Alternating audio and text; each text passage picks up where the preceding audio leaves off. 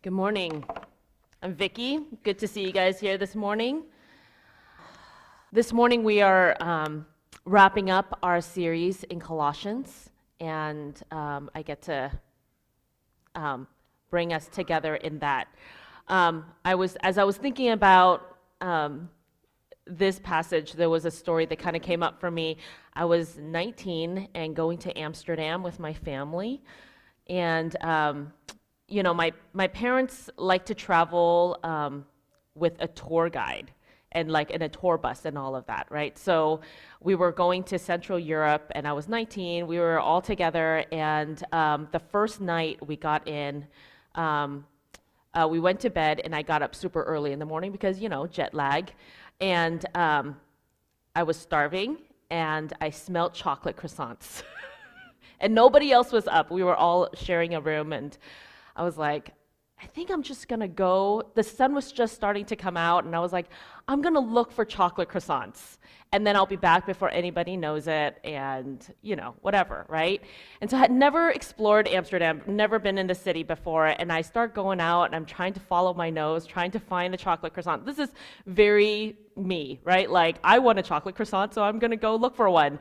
Um, and um, there's this guy from Amsterdam that's like notices like I'm walking around aimlessly, like looking lost. And so he's like, Oh, can I help you? And I was like, Oh, I'm just looking for a chocolate croissant. Like, I, you know, like I feel like there's, I smell something out here. Um, and, you know, is there a bakery nearby? And he's like, Actually, there's some of the best chocolate croissants um, right by my apartment, right around the corner. And I was like, oh, no, no, like, I don't, you know, need to go anywhere. Just, I'm just looking around here. It's like, it's really close by. And I was like, no, it's okay. we start talking, we start having this conversation, and somehow it gets to the place where um, he starts sharing about how he's been starting to read the Bible and that he has all these questions about God, right? And I was like, let's talk about that. Like, I'd love to talk about God and, and some of your questions. And so we're talking about the Bible, and he's like, you know, like, let's, do you mind if we just go to the bakery and sit down and have this conversation? Because we're like standing on the side of the road and stuff. And I was like, no, really, like, you know, I, I, I, you know, my family, I'm here with my family and I can't really go far. And he's like, I promise you, it's right around the corner, it's not far. So I was like, are you sure? And then so, like, we start walking, and then he's like, you know, the tram would be faster. And so he pulls me onto the tram, and I'm like, on this tram and now moving quite far and quickly away from this hotel that I don't really remember where it is. And I'm trying to like have a conversation with him about God and the Bible. And I'm trying to keep track of all these streets that I do not know. And they're all like in, you know, like this language that I do not understand. And I'm like, I need to get back. The sun has now fully risen and I am, nobody knows where I am. Everybody was asleep when I was gone. And I'm going to this guy's apartment. Um, so at some point I realized like I was foolish, right? Like I made some bad calls. Like I shouldn't have gone on the tram with him. He kind of pulled me on. And so I was like, "No, really, I need to get off the tram. Like I you know, like I cannot come with you to your perfect bakery with good croissants. I need to get back. And so I was like, but you know what? Like, I hope you figure out some answers about God. And I jumped off the tram. I ran all the way back. And as I finally find my way back to the hotel, the, the tour bus is in the front. Everybody's on the bus. My parents are standing there talking to the tour, um, like the tour director, and looking very concerned. And my sister sees me and she's just glaring at me. She's like, oh my gosh, like, what are you doing? What did you think you were doing? I was in so much trouble. My parents were about to call the cops. Um, and they had no idea where I was, which understandably, right? Like, that's, ter- ter- that's terrifying, right? Um, and I was like, I'm sorry, I was looking for chocolate croissants. I got lost, you know, I didn't tell them about like how stupid I was, like following some random guy, and and then it was forgotten. But from that point on, I promise you, I never wander off with some random stranger to find chocolate croissants. But it was this moment of like, oh, like, here's this stranger, and we get into a conversation about God, and how do I, you know, like maximize my time with this person? And, and, and, and also, it was about the chocolate croissant. But I wanted to, I wanted to share that because this morning um, we get to see how the letter of the Colossians ends, right? And, and what Paul invites the Colossians to do. And I always love looking at the end of a letter or the end of a book or the end of, you know, like a message or whatever, because it is there that you see what is the thing that is most important that Paul wants the reader to understand? What is it the thing that like he wants to leave that taste in their mouths or that that fire in their hearts that he wants to close this letter with? And so that's what we get to sit in this morning. Now, just a little context, if you're new here with us, is that Paul is in prison writing to the Colossian church. He's writing to a church that he has actually not met before, but he's heard reports about from his friend Epaphras. And he gets to hear all the incredible, encouraging things that's happening in this church, this multi ethnic church in a society that is very monolithic, that is very separated by race and status and um, gender, right? Like in all these different ways, they're trying to bring together all these different separations into one church. And as, as chaotic and messy as you would imagine it to be, it is also really beautiful. And it is so much of the kingdom in that church. And, and Epaphras goes goes to Paul and he boasts of this church and of all the incredible things that God is doing. But he also says, and here are some challenges that we're facing. And so Paul has great affection for this church. And like a father, he writes this letter to the Colossians saying, Hey, I'm so encouraged. This is awesome. What an incredible thing that God is doing in your midst. And here are some of the things I really want to warn you about, and be careful of these things. And so the letter is meant to be read as a whole congregation because most people couldn't read in those days. And so the letter would be read out loud to an entire group of people. It was never meant to be read individually. And also, as much as he's guiding them as a father, he's also part of that community, right? Like Joel last week talked about mutual relationships and how to have Christ centered relationships, like between a wife and husband, between kids and parents, right? Like between slaves and owners, right? Like and, and employees and employers. And the idea that there has to be this mutual care and affection for one another and what that looks like. And similarly with Paul, even though we see him as this figurehead in a lot of ways, there's this, he expects and desires this mutual support and affection and care with the churches that he guides. Now, in that day, it was hard to be a Christ follower. Not that it's not hard to be a Christ follower today, right? But Paul was very aware of the countercultural kingdom that Jesus invited his followers to. That the last shall be first of all, right? That you would seek first God's kingdom and all the other things will come with it. The idea of loving your enemies, right? Like, and caring for them the idea of lifting up women and Gentiles in a society that put them first, treating slaves as family, right? Their world was very hierarchical, and the least and the last were worthless and cast aside, so that the ones that were on top stayed on top.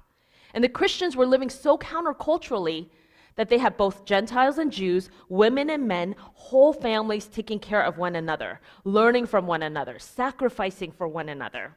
It was one of the greatest testimonies to the work of God that everybody was able to see, right? And we know that there were lots of women and the poor that chose to follow Jesus because of this new way of life that elevated them and protected them instead of casting them aside. What an attractive good news that they could say yes to, right? And Paul was very aware that there was a lot of intrigue around Christianity, but a lot of misunderstandings and assumptions, right? And he was very aware of the pushback that you would get for living cross culturally. He was in prison for it, right? He had watched other friends and leaders jailed, tortured, and killed for it. And yet, all through Colossians, he says to his people, it is worth it. It is worth it to live cross culturally. It is worth it to live the way of Jesus. And so now we come to the end of this letter. And so join me in Colossians 4 2 through 6. We're going to start there. Continue steadfastly in prayer, being watchful in it with thanksgiving. At the same time, pray also for us that God may open to us a door for the word, to declare the mystery of Christ, on account of which I am in prison, that I may make it clear, which is how I ought to speak. Walk in wisdom toward outsiders, making the best use of the time. Let your speech always be gracious, seasoned with salt, so that you may know how you ought to answer each person. Okay, we're going to stop there for a moment. He calls us to pray steadfastly right? Unwaveringly, with determination, firm, being watchful in it with thanksgiving. Now, there are a number of things in this posture of prayer. First, it is clear that he understands that our natural posture is to forget to pray. right? Like, he's not like, I know since we're all great at praying, like, let's continue in it. You know, he's like, actually, we need to be steadfast about it because that's not our natural bent towards prayer. We like to just take it and say, what are we going to do about it? How are we going to fix it? Who are we going to call? Like, who are we going to, like, complain to about this? Right? We're going to be sporadic in our prayer. We're going to forget to pray. We're just going to be like, what should I even be praying here? It's too hard to pray, right? It's hard to pray, but even with prayer and paying attention, right? It says, with thanksgiving, the NASB version says, devote yourselves to prayer, keeping alert in it with an attitude of thanksgiving. You guys, prayer is hard, but life is harder. Paul is very clear that our nature is to just take care of ourselves and those that we love to do what we feel like doing because it feels good, and pushing other people down so that we can be right. It is our nature to not pray and ask for help and be devoted in it. And so he reminds his beloved community to a counterculture, counter nature discipline because God is the one that is going to do the big work. It is an invitation for us to surrender what was not in our control anyway. He is the one that will heal relationships and our broken hearts. He is the one who will redeem all that is lost and unloved and bring wholeness. Isn't life hard enough that, that we would continue to spin and spiral, to struggle and fix and sometimes make it worse? Let's just be real. When I sit in something and I try and fix it, half the time it actually just gets worse, right? And it is at the point where we just look at the world around us and we look at our own world and our own lives and our inner turmoil and we look and say, we can surrender it and we can be devoted in prayer to it, or we can try and fix it and we can try and, you know, like force it into something that it is not. You know, like when we look at the rest of Colossians and the things that Paul invites his people into, these are, I don't think any of us would say, like, yeah, that's a bad thing right? Like these are all good things, but to do them, impossible, right? To not aggravate your children, impossible, right? Like to not to to learn to submit to another person and trust them, even if you're like, I just want to get my word in here and be heard, impossible. It is so hard to do it Jesus' way. It is so hard to to to fight our own nature and do the thing that is called for upon us, to do the countercultural way. And yet, we're invited into it. And I feel like the only way we can do it, that Paul call, calls us to do, is be devoted to prayer. Because Lord knows we need his help in it. He's the only person that can make something come to life that we cannot bring to life on our own. What are the new things that we might have to set into place this year and in the coming year to elevate prayer as the priority of the day?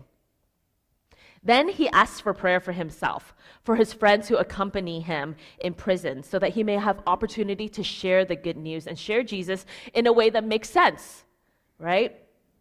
Now, he's been in prison because he's been sharing the good news. And yet he's like, hey guys, pray for me. I want more opportunities to share good news.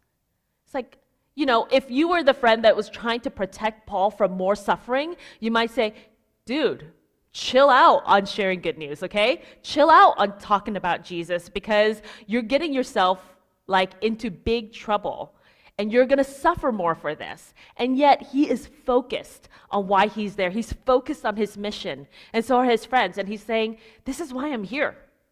I'm here to share about Jesus. And I want to make him really clear to people. I don't want to speak in run on sentences and use words that don't make sense, right? Um, and he's, he calls them to the same, right? He says, hey, guys, have wisdom around outsiders. Make the best use of your time. And by the way, when he talks about outsiders here, that is not a term that is derogatory.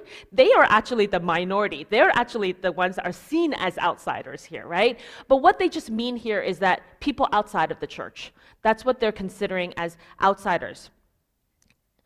And there are a lot of assumptions and misunderstandings about Christians back then nothing that we don't experience now, right? Like we have we face a lot of assumptions and misunderstandings about being a Christian today, and then it's it's kind of like uh, a little you know like um, cringy to have to say sometimes that you're a Christian because you know the baggage that comes with that, right?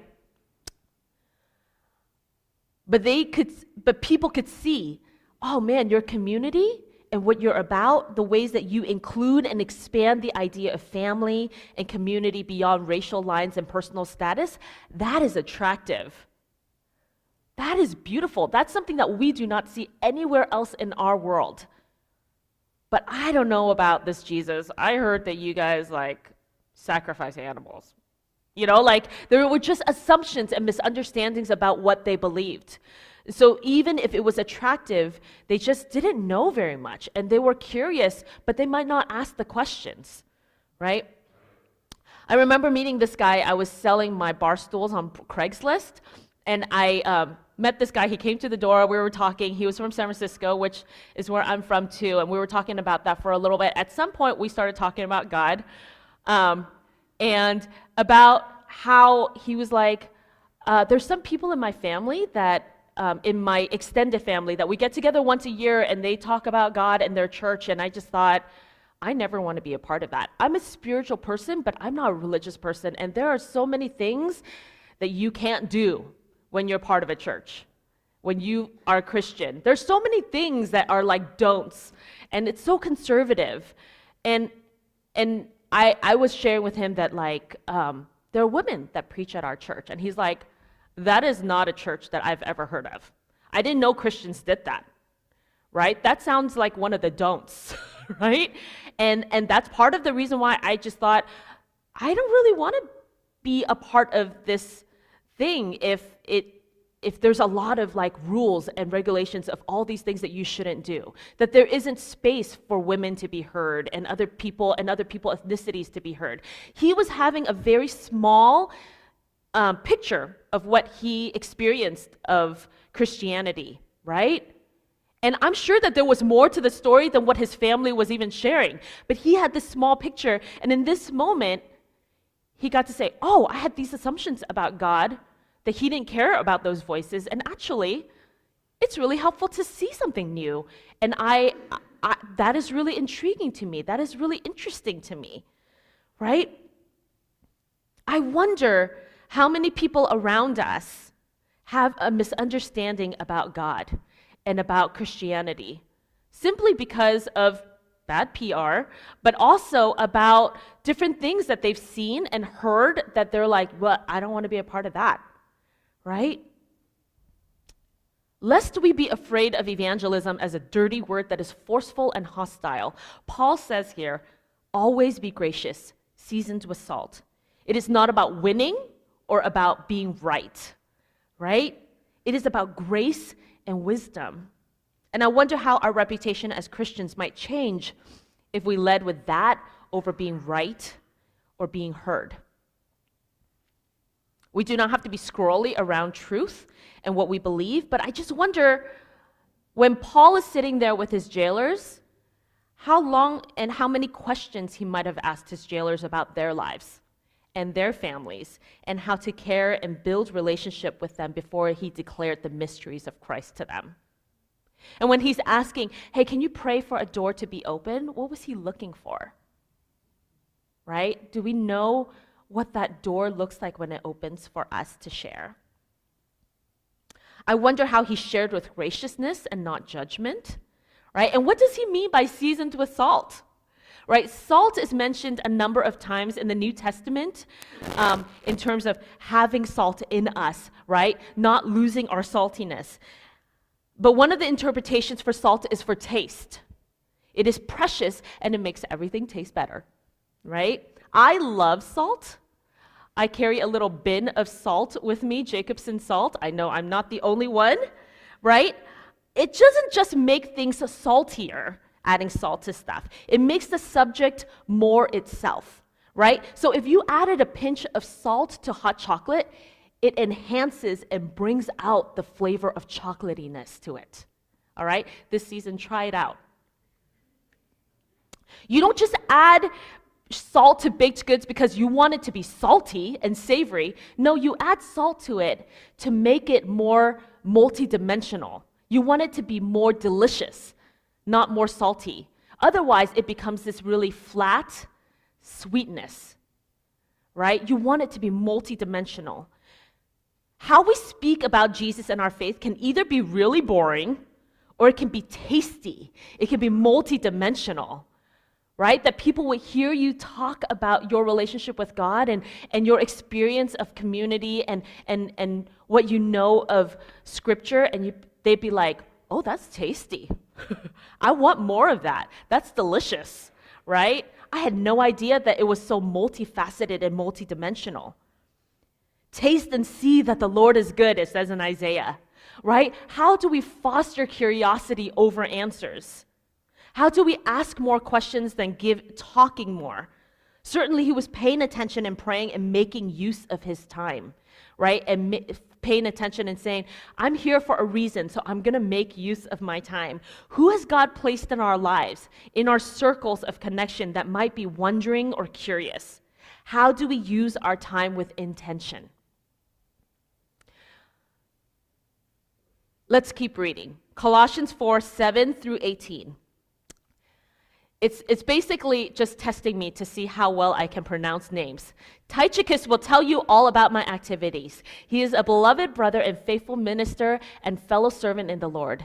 I have sent him to you for this very purpose, that you may know how we are, and that he may encourage your hearts. And with him, Onesimus, our faithful and beloved brother, who is one of you. They will tell you of everything that has taken place here. Aristarchus, my fellow prisoner, greets you, and Mark, the cousin of Barnabas, concerning whom you have received instructions. If he comes to you, welcome him. And Jesus, who is called J- Justus. These are the only men of the circumcision among my fellow workers for the kingdom of God, and they have been a comfort to me. Epaphras, who is one of you, a servant of Christ Jesus, greets you, always struggling on your behalf in his prayers, that you may stand mature and fully assured in all the will of God. For I bear him witness that he has worked hard for you and for those in Laodicea and Hierapolis. Luke, the beloved physician, greets you, as does Demas. Give my greetings to the brothers at Laodicea and to Nympha and the church in her house. And when this letter has been read among you, have it also read in the church of the Laodiceans, and see that you also read the letter from Laodicea. And say to Archippus, See that you fulfill the ministry that you have received in the Lord. I, Paul, write this greeting with my own hand. Remember my chains. Grace be with you. Now, these are the times where we just skip over them, right? When you ever have a big list of names, you're like, la la, la la, la la, right? Like, same with the genealogies. Yep, yep, yep. Bunch of names I can't pronounce. Let's skip over that to the good stuff. But here, I want us to sit for a moment. He mentions 10 different individuals by name, right? Paul had an eclectic bunch of close friends here including a doctor, Luke, a pastor, Epaphras, a fugitive, Onesimus, you read about him in the letter Philemon, a woman, Nympha, and from different cultural backgrounds, Jewish, Aristarchus, Mark, and Justus, and Gentile, Epaphras, Luke, and Demas, right? He also mentions two cities and churches there, Laodicea and Hierapolis, right, that are close to them, and he calls them to get together with the church of Laodicea in exchange of letters. And to Archippus, why does he not write a personal letter? As I'm sure that Paul did from time to time. What was the benefit of asking the Colossians to speak on behalf of Paul, a personal encouragement to this pastor? I think about it and I wonder, what does Paul lack? What does Paul lack in him sitting in prison and writing this letter? Why does he include all these people? And why does he give the Colossians these instructions? I believe that what he misses out on is presence, right? I think he would love to be there in person to say these things to the Colossian church. I think that he would love to have knocked on Archippus' door, who was probably feeling a bit discouraged in these hard times of leading these hard times of being a Christian in this really hostile environment that were hunting down their leaders and persecuting them and throwing them in prison. That Paul would have loved to knock on his door and say, Hey, cheer up, buddy. It's worth it. It's going to be okay. He says, I can't do that. Colossians, would you do it for me? Because a letter is not going to be enough. Would you knock on his door for me? Would he hear it from you guys instead? Because here's what happens when things get hard we tend to isolate ourselves, don't we? I know I do, right? When things get hard, I just withdraw. I stop responding to texts and emails. I just, you know, I need time to myself, and I just spiral all on my own into the darkness. We draw in, we feel like no one else gets it. No one else deals with this like I do, right? I'm just gonna sit in here on my own. But Paul does a big old shout out of 10 people who are in the trenches with him, who without them, he would be isolated and depressed. But he isn't. He has circles of connection, a web of friends that get it, that has the same purpose, same heart, and same struggles. And somehow it makes it a lot less lonely, right? And to the Colossians, he says, Yeah, it's hard right? Sometimes it feels like following Jesus is too hard and not worth it, but you are not alone. Not only are you not alone in your church, but you are not alone in these huge circles of connection. We've got our 10 friends here that say, hey, say hi to them for me, right? But then also to these other churches, hey, Go hang out with them. Go visit them. Read their letter that I sent to them, and you give them the letter that I sent to you. Switch. Go visit them. Encourage them. Share your struggles because they get it, right? Like they're facing it too. And these guys that are with me, they get it. You are not alone in this. Do not withdraw. Do not just go off on your own, right? And to this one pastor, bring what I cannot bring my presence and speak my words of encouragement to him. He needs to hear it from you guys. We are surrounded, though we are few, right? And when we are here and when we get together, I hope you feel a relief and a connection. That you're like, you get it, right? You get the struggle of how to discipline your kids and still love them with grace, and the struggle of that and knowing that we're not perfect, right? You get the tension of grief and joy when we lose a friend to cancer, and how I can be raw and broken and yet still have hope. You get the awkwardness of how to sit and be misunderstood as a Christian with all its bad PR and still declare that you are a Christian. You get it, right? I hope that you feel like, ah, I, I, there are people around me that get it. And most of the time, I walk out there and I'm like, man, I'm like an alien, right? Like no one understands what it is that I do and, and, and what my life is like and the struggles that I have tension with. But I can I, I know that there are people who understand that. And I also know that there's some of you who don't you who come to the church and you feel like, I feel like a black sheep here. I don't feel like people get me. I feel like I stand out, right? Like, and I don't fit. And in its imperfection and its clickiness, I think sometimes the church has caused more loneliness and pain. And I'm, if that is you, I am so sorry for that. That was never God's intention for his church and his community. And I really hope that this place, or whatever place that you choose to call home in a church place, is, is going to be a place of healing and restoration and a place where you feel like people get me here and I, I'm known here. But any place that has human beings is going to be broken. That's not an excuse, but that is a reality, right? And I just pray that we would we would experience the redemption of God's healing as a body, but also as individuals when we come into this place. Now, God has created us to do hard things. Amen. But we don't have to do it alone, and we certainly cannot figure it out on our own without prayer. I always think about that guy in Amsterdam and my lack of wisdom, but I also think about how many people were praying for him before I met him.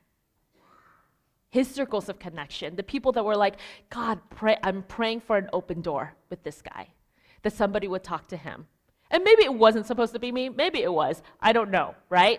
But I was like, I'm just to make use of this moment and thank God that people were praying for him. And I wonder, I always wonder, like, what happened to that guy? Did he talk to some other people? Did he, did he go deeper into the Bible? Did he get some of his questions answered? I wonder, right? I prayed for that guy. I wonder about that guy with the bar stools. I wonder, right? Like, what, what conversations did he have after that with his family, right? What did he go and choose to explore on his own? I wonder right? Who are the people that we are praying for and hoping for? And who do we get to have conversations with? And who do we, who, who do we just get to pray for and other people get to have conversations with them? There's one final thing. Um, I was reading about this African proverb. It says this If you want to go quickly, go alone. If you want to go far, go together. And I think that in our society where we prize efficiency and productivity, it is really easy to go alone. Boy, it is chaotic and messy and time consuming to do it with other people. Oh, what time should we meet? Where should we go? I mean, just finding a place for lunch after church already takes 45 minutes, right? Like, it is so time consuming to go with other people, right? And so we just do it alone because it's just faster that way. And sometimes it's better that way. But if we want to go far, and we are traveling far, my friends, right? We've got our whole lives ahead of us. We, we got to go far and we got to go long. It's not going to work just based on efficiency and productivity. We need people around us. We need our circles of connection. We need God to carry us in our journey. We are, if we want to go far, we got to go together. And so, my prayer for us is that we would be inviting people into our lives, right? In authenticity, in vulnerability, in the ways that we need help. Man, I, I hope that we would ask one another, hey, I need your help right now. I need you to help me with my kids. Can you watch them? You know? Um, I, I need help praying for my marriage right now. Can you pray with me? I need help with my parents who are aging and in a stage that we are trying to figure out how to care for them. Would you pray for me? Or actually, could you bring me some meals? Because I'm going back and forth between my aging parent and my family who's not being fed right now. Can you bring me some meals? I hope we feel like, man, for me to go far here, I need help. I need people kind of step into my life and help. And I hope that we would be the kind of community and the kind of people that would be able to do that. So let me pray for us. And um, we get to come to the table together as a community and surrender to God and say, God, I need your help. And I'm part of this community that needs you to redeem us and heal us. So would you make us that place? Father God, we thank you for this table this morning. It is a reminder that we're not able to do this on our own. That we need your help. We need you to do the things that we are not able to do, to bring the healing, to bring the forgiveness, to bring the um, courage that we need to be able to step forward and do it your way. And God, we also just pray that we would be a community that would make Jesus known, that we would be praying for opportunities to um, dispel the assumptions and misunderstandings about you and about church and about what it means to follow you. And God, I, yeah, I, I pray that we would find a different way, that we would make you tasty, that we would show how delicious and how, how multidimensional it is to follow you. Then maybe we want to discover that way ourselves, that we long for a really tasty gospel, and we haven't experienced that yet. So, God, for those who are longing for a more multidimensional faith, God, I pray for that. would you show yourself as multidimensional and delicious to us? As we come to the table this morning, God, thank you for your sacrifice for us. Thank you for this countercultural way as the servant king that you came and laid down your life so that we may have life. That in all the other kings and emperors and leaders and rulers, that they elevated themselves and, and dis, dis, discard people. But you are not that king, and that is not your kingdom. That you elevate us, and you love us, and you serve us. And so, God, thank you that we have access to this table that you invite us to. Way we taste and see that you are good. Pray this in your name. Amen.